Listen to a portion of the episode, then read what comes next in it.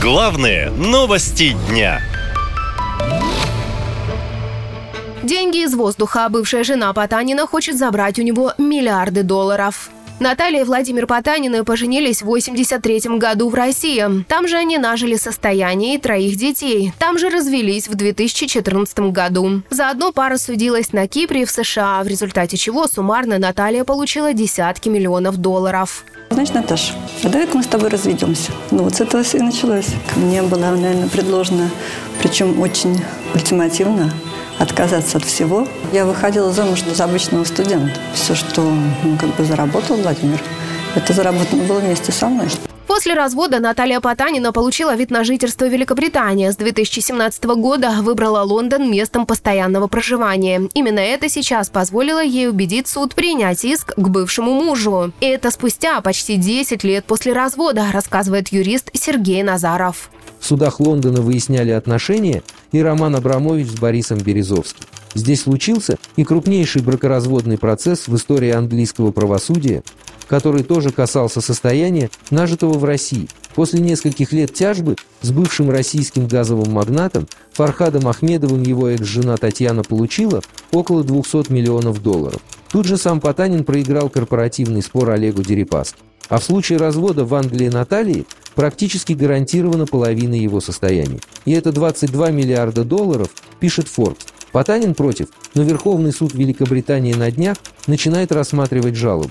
Россияне в шоке, не понимают, откуда у российских бизнесменов и бывших чиновников такие огромные деньги. Как свои миллиарды заработал Потанин, рассказывает финансовый аналитик Наталья Гукова. Это владелец и президент одной из крупнейших управляющих компаний России. Называется она «Интеррос», и в нее входят пакеты акций предприятий Норильский никель, Роза Хутор, Петровакс Фарм и других. Интеррос выкупила два банка – Росбанк и, как вы уж наверняка слышали, Тинькофф банк. Меньше года, с 96 по 97 Потанин занимал должность первого зампреда правительства России. Он руководил экономическим блоком вопросов и координировал работу э, Минэкономики с финансовыми ведомствами. Ну, в общей сложности во время работы он возглавлял около там, 20 федеральных, правительственных э, и межведомственных э, комиссий. Как бы такой довольно богатый опыт. Всего через год после ухода Потанина из правительства случился экономический кризис 1998 года. В этот момент он пользуется ситуацией и покупает банк «Независимость». Позже был переименован в Росбанк, кстати говоря.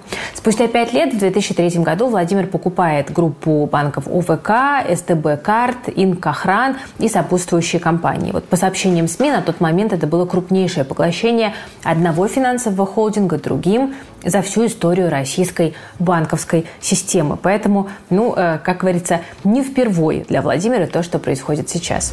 Напомню, Потанин попал под международные санкции после начала спецоперации на Украине в качестве бизнесмена, который зарабатывал на связях с российской властью. Однако это не мешает ему оплачивать британских юристов и судиться в Лондоне. В ближайшие два дня судьи выслушают аргументы обеих сторон в тяжбе Потаниных, а вердикт вынесут только через пару месяцев. Россияне в соцсетях пишут, что наблюдать, как богачи судятся за миллиарды долларов во времена, когда обычным гражданам не хватает денег, чтобы сводить концы с концами, особенно цинично. Наша лента. Веселим, сообщаем, удивляем.